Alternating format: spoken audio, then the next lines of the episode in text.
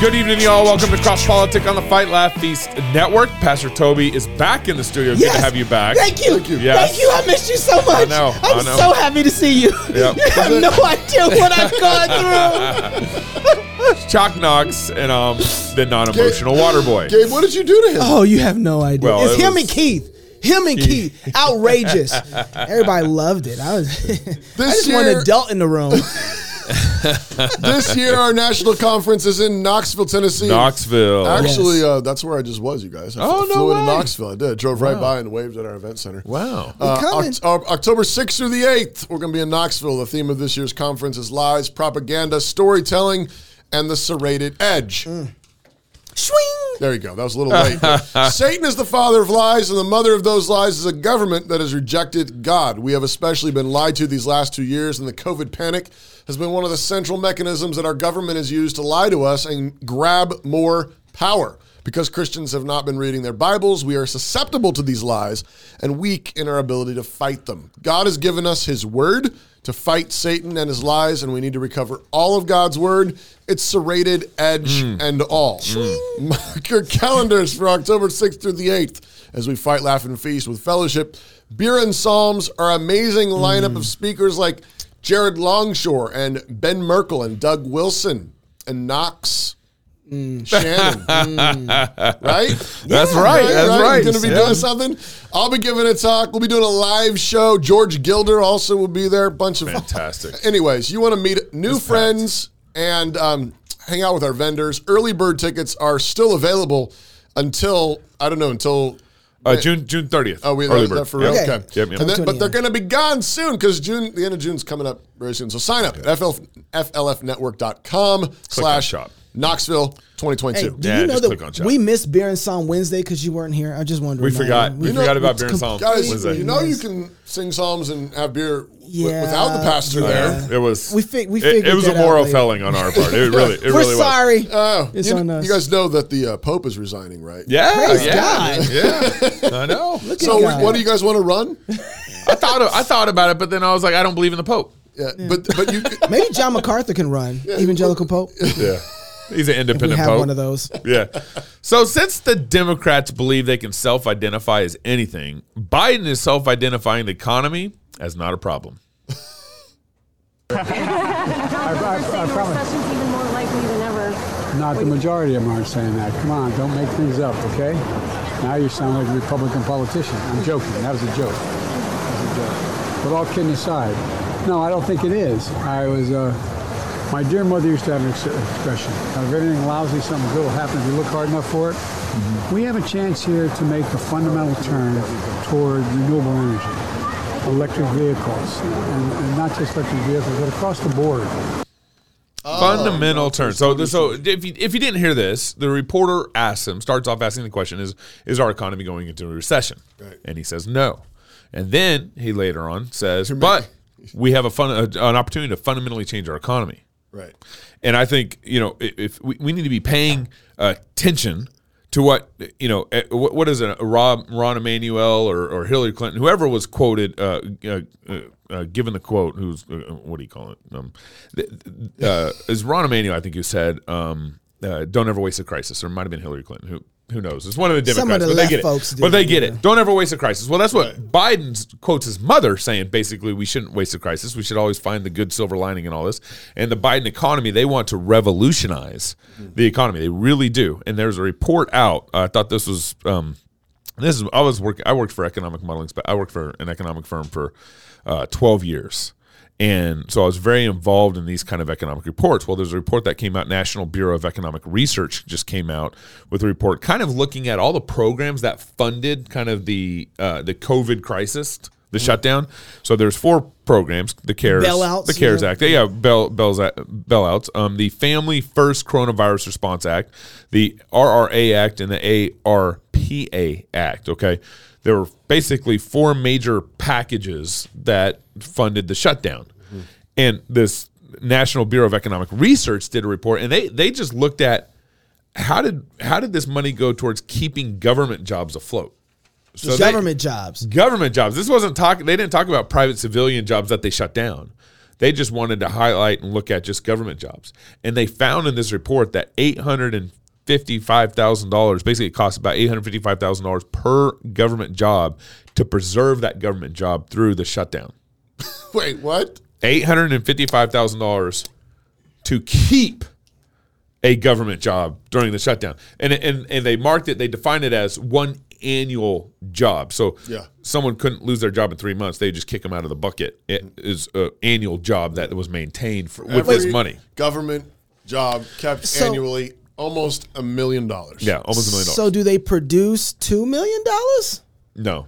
Because the, the government, I'm just government wondering, jobs, like, how does government that- jobs don't produce money in the economy. So how does that work exactly? So if you have a job that doesn't produce more than what you're paying to have it, doesn't that mean that job probably shouldn't exist? Um, Knox, don't ask difficult questions Just- like Yeah, this. just- you that, that, that, that's for the ex- experts to take care of. You, Oh, you don't you don't worry about that. Okay. Don't, don't ask questions. twenty like that. four hundred dollars per federal taxpayer. That's what it costs all of us individually. Yeah. Which added up to eight hundred fifty-five thousand dollars per In- job. individual. So, Yeah, yeah, So yeah. it cost it cost basically almost they a million jobs. dollars to sustain Yeah. one annual job during the downturn. I don't I don't I don't even know how the math works out in that. Uh, well, and, right? Well, how is it that they, you know, they actually reported this and they told us that this is what it costs, as if we're supposed to say, "Hey, good job, way to go."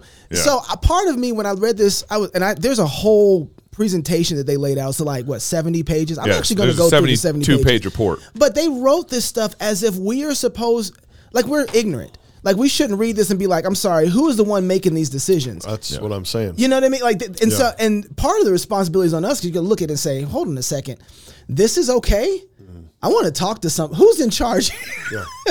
But How do we make that decision? But this is what it looks like when the government wants to revolutionize the economy. Now, Biden's going toward this green climate economy. He wants us to all have electric vehicles, and then he'll figure out how to tax that more. But this is what happens when the government gets involved in things they should not be involved in. Look, some sort of change in the economy to me is inescapable.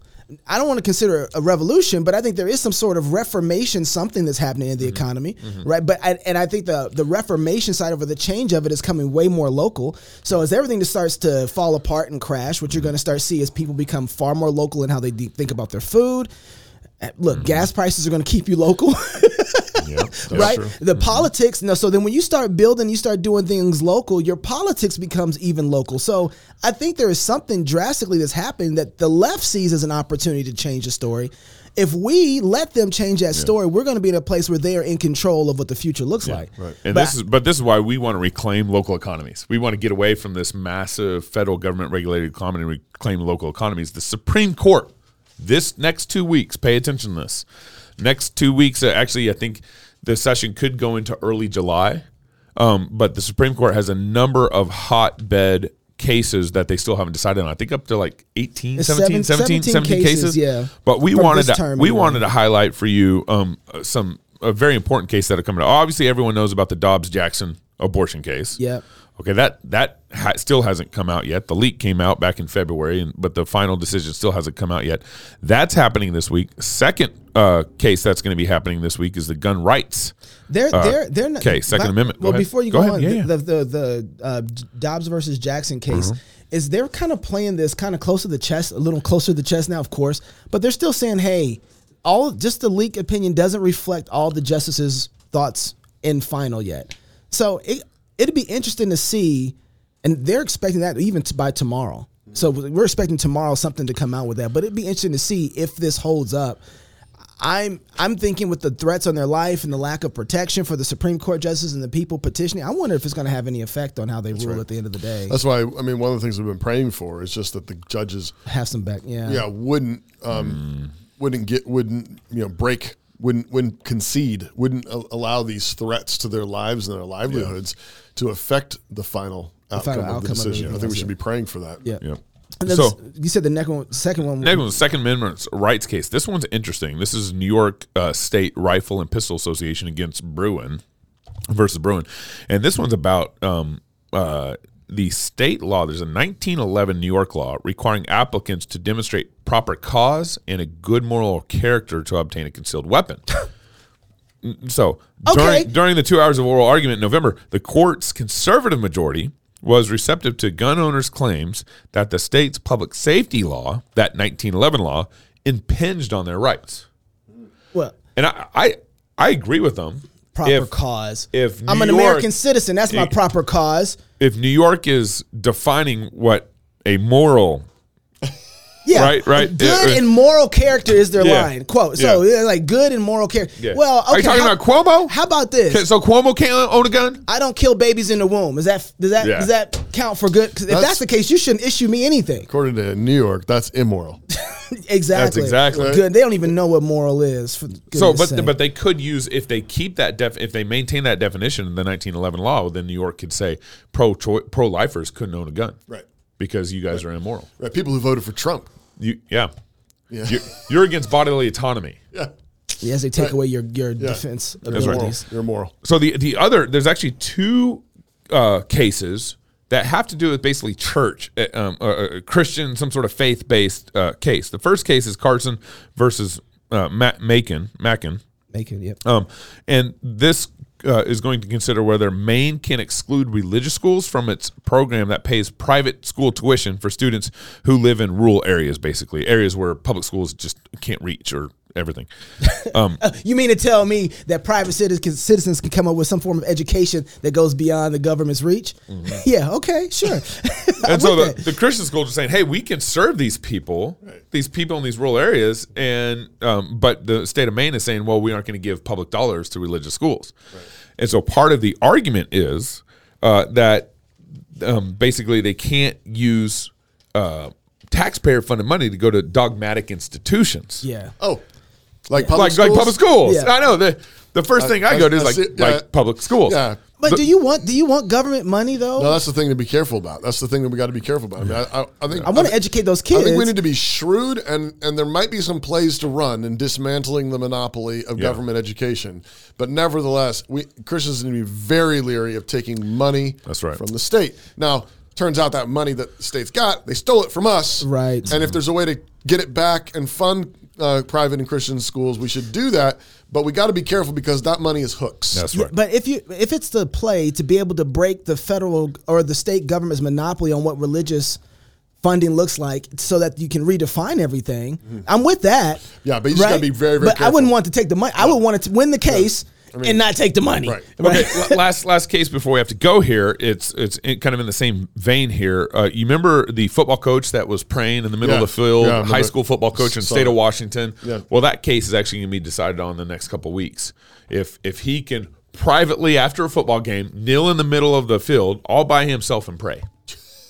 That's that's what that's well, what, I think he had. that's what's at stake. It Literally, just by himself. He, He, got, had. he got fired for this, right? yeah, yeah, or, or suspended until the yeah. goes through the system. I hope he. I hope he takes them. But that's literally what this case is over because he was he wasn't requiring any of his football players to go out there. He'd go out after a game in the middle of the field, put a knee down, and pray. And some students would join him, but it, Right. was- nothing, nothing was compelled. It was all voluntary. Yeah. and so he wasn't allowed to, to Yeah. do that. I think George Washington is like rolling in his It's grave. pretty I- insane to walk through these. it's funny, you know. I mean, like the presidents used to call for public prayer to the right. Christian God. Away Public- with them. Everybody needs to be praying to God, ask Jesus Yeah. for mercy on our land, you know, next Tuesday. Yeah. And nobody batted an eye. Yeah. Yeah, they haven't forgotten about that history. Have And our mayor, our governor, they need and our president need to go back and do this. Yeah. Mm. I hope he wins. More cross politic coming up next. Dale, Dale Partridge. Partridge. Yeah, what is he talking about? Yeah. Christianity and masculinity. Masculinity, yes, sir. Next on cross politic. This is where Dave and I plan this year's company holidays. Let's go through the list. Easter, Too religious. St. Patrick's Day? too white. Mother's Day? Way too cisgendered. All of your usual holidays have been canceled this year. But we still have Karl Marx's birthday! Need a real reason to party? Find a new job at redballoon.work. Home. It's where you build your legacy, where traditions are started, seeds are planted, meals are shared, and stories are told. We are Chris and Natalie Carpenter, owners of Story Real Estate, and our team of top agents helps people find homes in Moscow, Idaho, and around the country. Have you thought about a move? Contact us to get connected with a top agent who shares your values and puts your family first. Or reach out to us about our Moscow relocation guide. Wherever you're looking to go, we can help you find home. Call us at Story Real Estate or visit us at storyrealestate.com and start building your legacy. Welcome back to Cross Politic on the Fight Laugh Feast Network. It's good to be back. No, really, it's it's good. Seriously. it's good to be back. I'm apparently I don't know what happened while I was gone, but Knox Crazy stuff. was scarred. Gabe, what did you do? I, I tried. He I was, tried. He was being Gabe. Do we, do we need to have some counseling? I, I will tell you, Toby went to Knoxville area this this last week there, um, uh, for a family funeral or Yeah. memorial Yep. memorial service, Yep. And then he came back and preached a pretty good sermon on Sunday. Really? I'm just I'm just saying. So time This to go is- look it up. This is kind of the kind of pastors we have in our community. Where do you with- find they- it? well, I, I think uh, We don't have a podcast feed yet, King's do we? Cross. I mean, I think it's still going through the Christchurch, Christchurch. feed, Okay. but but, uh, but I think King's Cross Get is trying lost to in get the to it. Christchurch YouTube feed. Hey, this segment is brought to you by Dime Payments. It's a Christian-owned processing payment business. Every business needs a payment process system. Go to dimepayments.com slash FLF. Sign your business up. Working with them Seriously. supports your friends at Politic. And they won't cancel you like Stripe canceled President Trump. They won't cancel you like MailChimp canceled the Babylon Bee. Check them out. At least have a phone call. Tell them that Cross Politics sent you. Go to dimepayments.com slash FLF. Message. We are grateful to have our friend Dale Partridge Yes. on the line with us now. Dale is the president of relearn.org and Reformation Seminary. Dale Oh. conducted his graduate studies at Western Seminary, Master Seminary, and Grace Bible Theological Seminary. He's the author of several Christian books, the host of the Real Christianity podcast, the teaching pastor at Reformation Fellowship in Sedona, Arizona. Dale, thanks for coming on Cross Politic. Brother man, man, I am excited to be here. So you know, also uh, Dale has like a bazillion followers on Instagram. Yes. I didn't. I didn't. I, I, we, we like Dale and I. We were like hanging out and all friends. and everything. Instagram follows him. And I was like, I was like, oh, I'm gonna follow my friend Dale. And, and I said, what in the world? yeah, he, he been working. He's like, He's been working. He He's been has working. been, and they just came out with this new book called "The Manliness of Christ: Confronting the Issue of Effeminacy in Christianity or Effeminate Christianity." And Dale, um, what are you talking about? Did, did Beth Moore endorse this book? She did. Yeah, this is yeah, she she was the one behind this whole thing.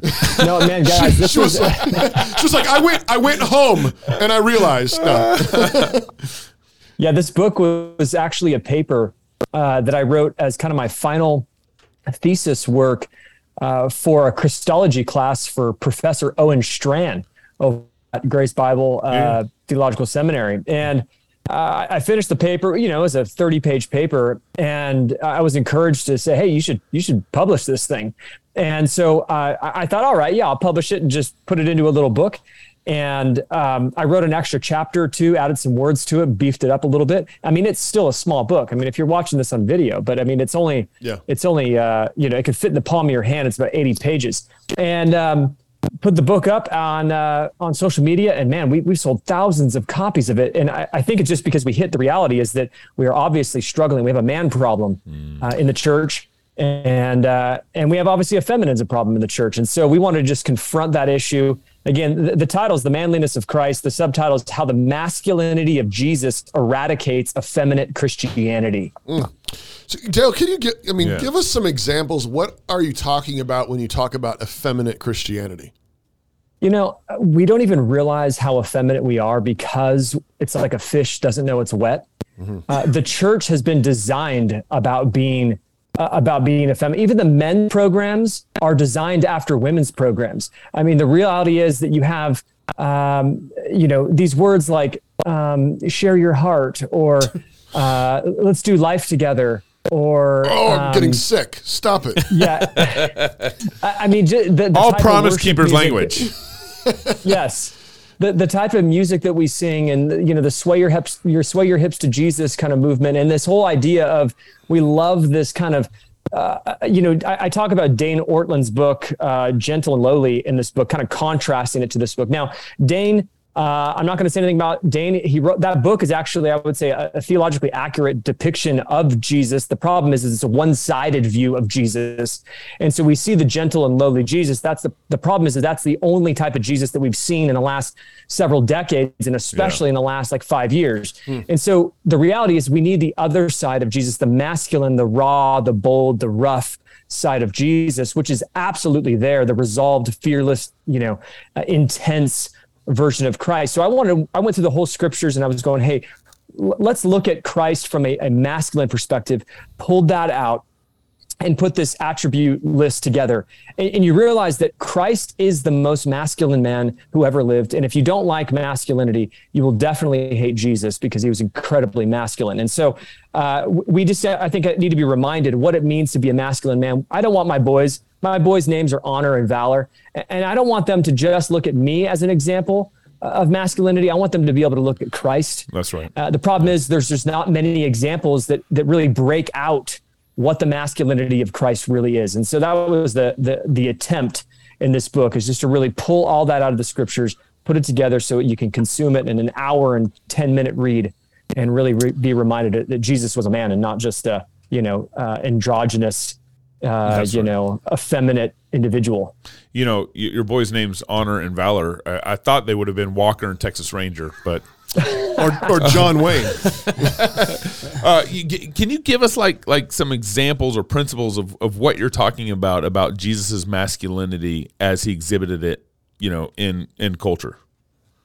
Yeah. So uh, first thing is, you know, if I talk about the good news, and you talk about the bad news first. The bad news is that you have what we call the delicate deity in the book, and, and this idea that we have this again Roman Catholic version of Jesus with, you know, he's wearing blush and his eyebrows are tweezed. And, uh, you know, that's the kind of version of, of Christ that we see again, the, the lowly, the low and, uh, the, the lowly lamb.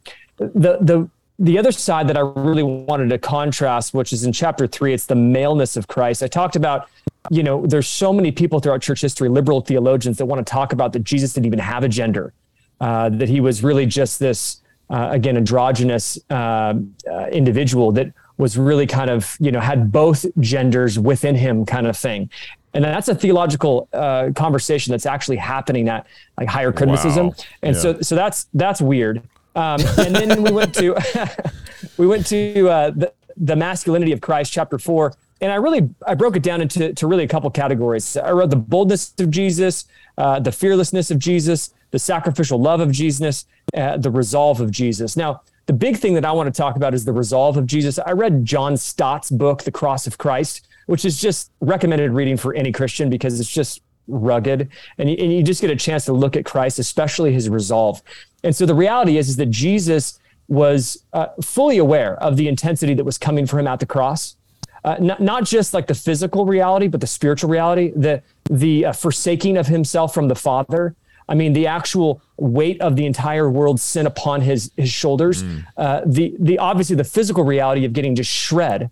And so, uh, the Bible says that Jesus was actually eager to get to Jerusalem, and he's up in front of the men as they're walking toward Jerusalem. Mm. Uh, and like you, you just get this view of Jesus like out in front, and you think about the reality of what he's going to, what he was going toward just utter torture, utter spiritual um, desolation, and, and, he's out in front. Hmm.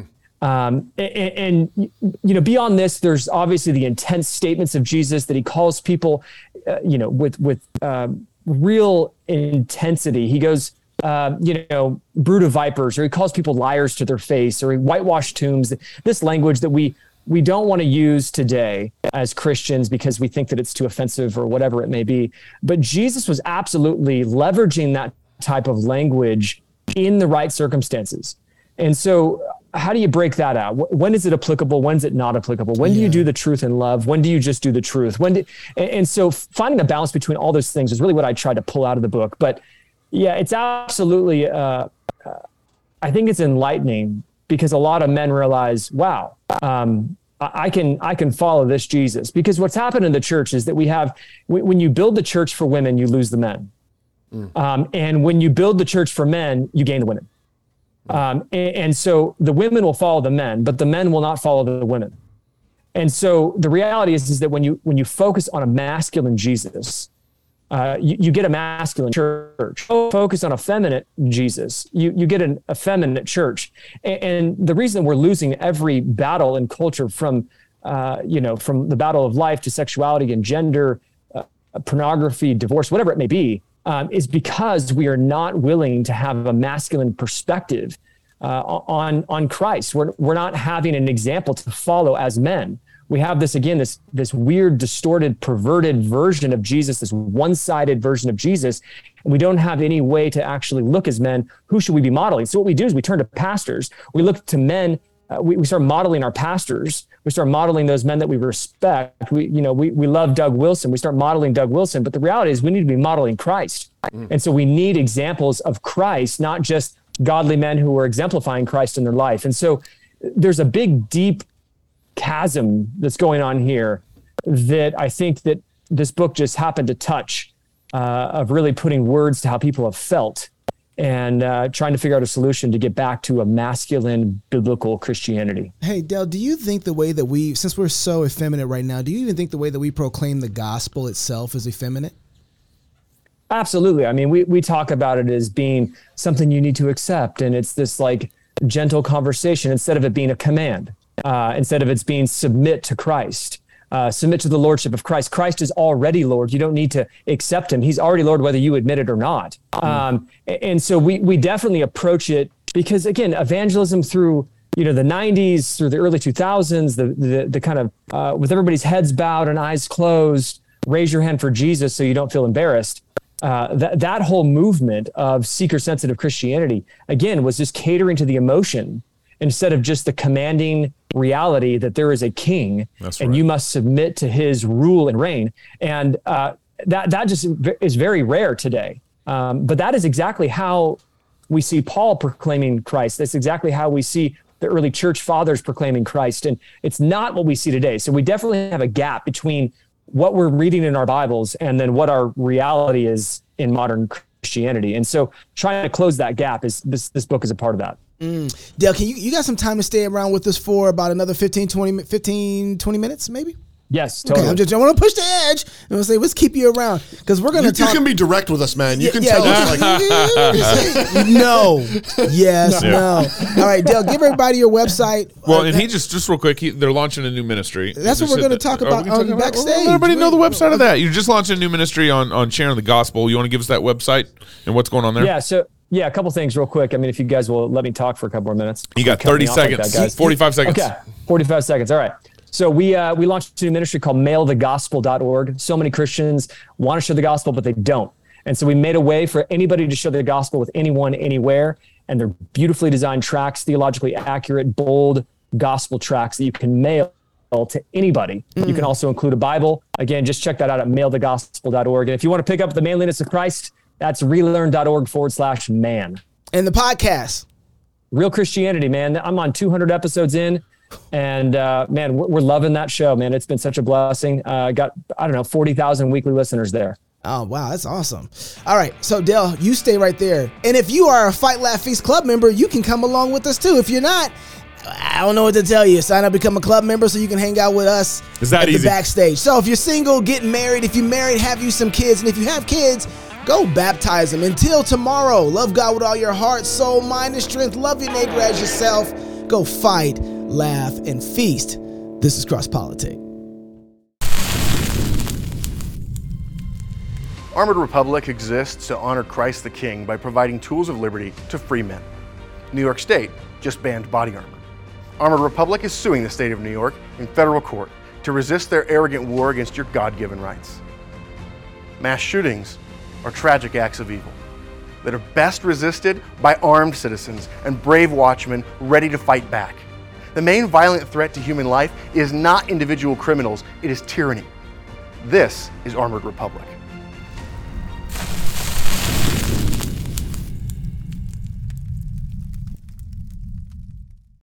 When tyrants take over, what's the first thing they do? Disarm. It happened in Russia, China, Germany, and most recently, Afghanistan. Why? Because disarmed people are easier to control. And over the last century and a half, American tyrants have been carrying out a slow, methodical disarmament that no one is talking about state education. Tyrants know that education is warfare. Our rulers have a vested interest in making you totally harmless. They've got big plans and they don't want you getting in the way. Think about it. Would you rather fight an army decked out with high powered rifles or a bunch of dinky water pistols? They know that if you can think critically, you're a threat. At New St. Andrews College, we want to graduate men and women who are dangerous. Dangerous to the world, dangerous to the principalities and powers, dangerous to spiritual wickedness in high places. Education can either arm you or disarm you. It can make you a threat or make you a useful idiot. So, where you get that education counts. Click the link to apply to New St. Andrews College today.